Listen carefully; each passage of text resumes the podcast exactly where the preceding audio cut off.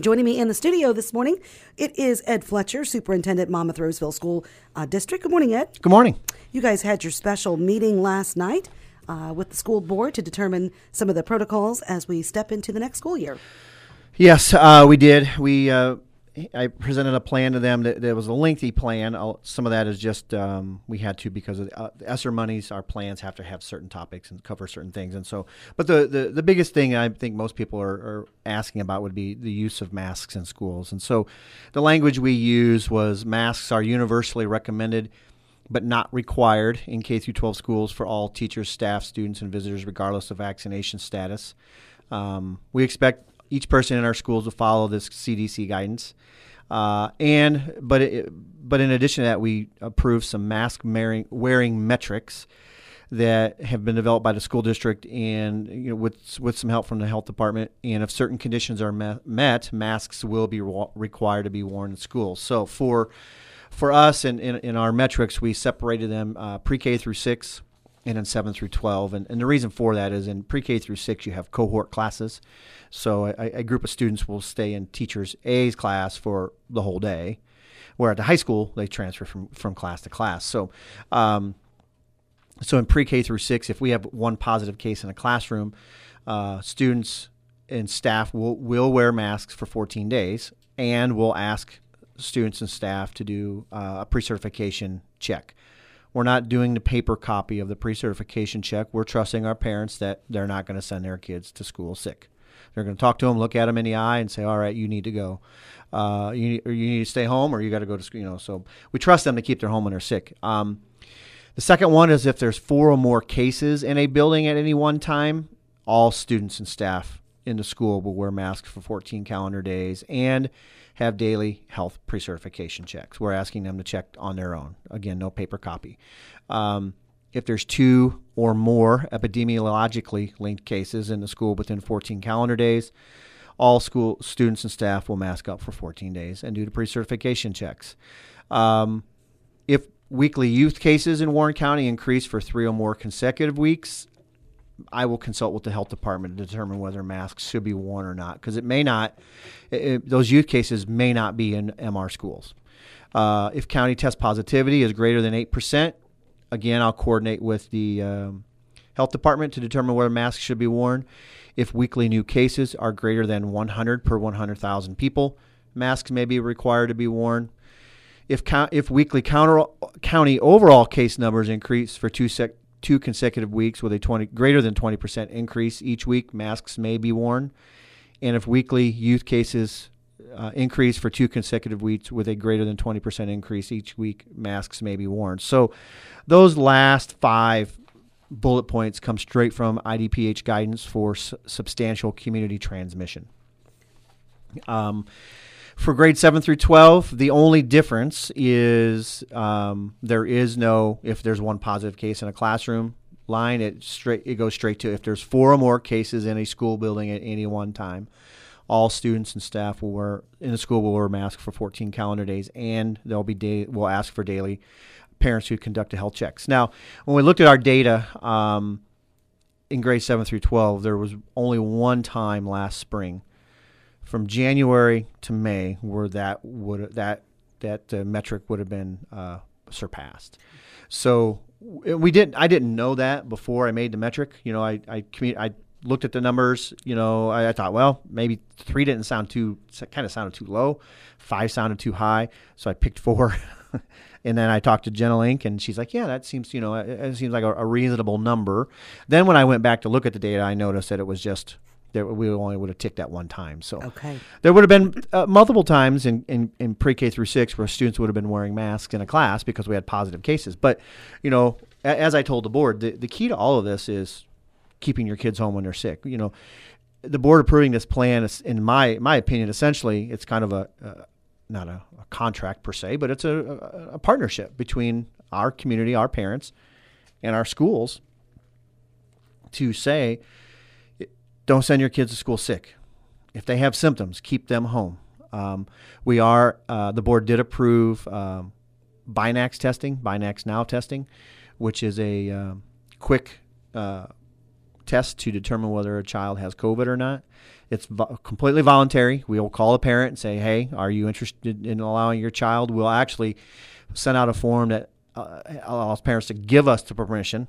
Uh, and so we think that's another key to this, because not every kid will show symptoms prior to coming to school. They might get to school and show symptoms, but then, you know, since masks are optional, our quarantining circle is at six feet. So we want to know in pretty short order whether a child has COVID or not, because that then affects when you contact trace two days prior to symptoms starting, every kid within that six foot circle. Right. for for more than fifteen continuous minute, minutes in a twenty-four hour period. Now, this Binax testing, I have not heard of it. Is it like the shield testing? It's a little bit different. It's it's a nasal swab. It's not the deep, you know, to your eyeball nasal swab. It's just right around the, the tip of your nose. You five circles on one nostril, five circles on another. There's a, a packet. You put the swab in, and and you wait for fifteen minutes. Okay. And so it's a, it's not a, it's not a saliva-based test. It's, uh, you know, mucus-based or whatever, sure. you know, whatever you want to call it. But I knew it, you were looking at testing this coming fall and yes. wasn't sure where you landed on which product. Yeah, so that's the one that we're we're working on now to get the CLIA waiver. There's a lot of there's some hoops to jump through to make sure we're able to do it. But that's, you know, we feel that's a, an important piece of the puzzle. Were you able to use money from the CARES Act to purchase this testing? Well, for schools through I D P H, once we get this set up, it'll be free for us. Okay. Um, you know, I envision a time, you know, where we, we, we may need to purchase some if, you know, if we don't, I, you really don't know, you right. know, how, you know, the lead time of getting them, how quick will they turn over, you know, how quickly do you get them? Um, I, there could be some, some portions of that. We'll use ESSER, th- we'll use the ESSER three funds. Um, what are ESSER three funds? Well, the American Rescue Plan. That oh, was the, okay. the, the, I guess you call ESSER, you know, you had CARES grant, which yes. came and called ESSER one. Then you had ESSER two and, and the American Rescue Plan. And That's I, right. I phrase it ESSER three. Gotcha. Uh, so we would use that. We're also looking at trying to get some additional nursing support um, for our schools, um, utilizing those funds. Um, we're just operating on a lot of unknowns right now with the, the Delta variant and what, what could be coming our way. So we want to be prepared. Right. And there was discussion you were going to look at some projects that would improve uh, ventilation, cir- uh, circulation of air that you could use with this uh, the, these funds as well. Yeah, so we're looking at uh, probably in uh, October-ish, somewhere in that time frame, bidding out for um, H V A C, new H V A C systems at Harding and Central. So Lincoln's done, the junior high's done, so these would be the next two schools on the list. Okay. So was it a unanimous decision? Unanimous decision. Um, you know, we'll, uh, you know, the, the our board members, you know, have, you know, doing do, doing what they're doing right now. I mean, I'll just be honest, it's, it's not what our legal counsel has suggested that we do. They suggested that we mask everybody up pre-K through six. Um There's legal pitfalls for our district by by going in this direction, and there's legal pitfalls for individual board members by going in this direction. But, you know, they felt strongly enough that this was the right direction for the school to go. What sort of legal pitfalls would a school district face? I mean, this seems like uh, a plan that you're hearing throughout the state. Well, you know, our, our attorney, and see, that's part of the issue. You know, all of the superintendents around here talk, and seven different, you know, seven districts and seven different opinions, you know, because if sure. you have different attorneys, you get different information. Sure. Uh, and, you know, our insurance company has already said that they will not cover any COVID-related uh, lit- litigation. So anything that, you know, but there are other districts whose insurance company are saying, yeah, we'll cover it.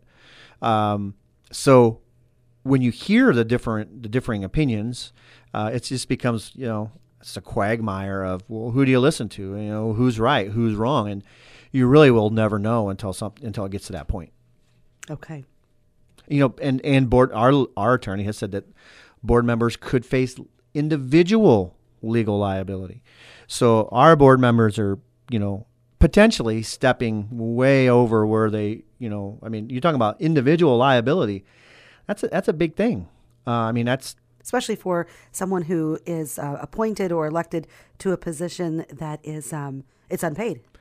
Yes. And, it, you know, we all operate. And unfortunately, I live in this world, this worst case scenario world all the time. You know, but you live there so you can inform your inform the board, inform the community of sure. what could happen. You know, as long as everyone's aware of what could happen and when we make a decision, then we move forward. Sure. And, you know, we don't know what the future holds. We do not. Uh, if we did, doggone it. We'd have, we'd know the lottery numbers for today. Yes, we would have. Meaning, you know, things could change. The the governor uh, could, you know, make changes, or uh, the C D C. I mean, there's there. You saw Galesburg this morning uh, recommending uh, masks indoors, uh, whether you're shopping, eating, uh, no matter what. So who knows? Well, we felt it was important to get information into our parents' hands now. Um, we we do know, and I did say it in the plan, that things could change. Um, there's, it's a, it's a, it's going to change, um, or, it, you know, we're ready for it, whatever it is, but we felt it important to get this information into our parents' hands now.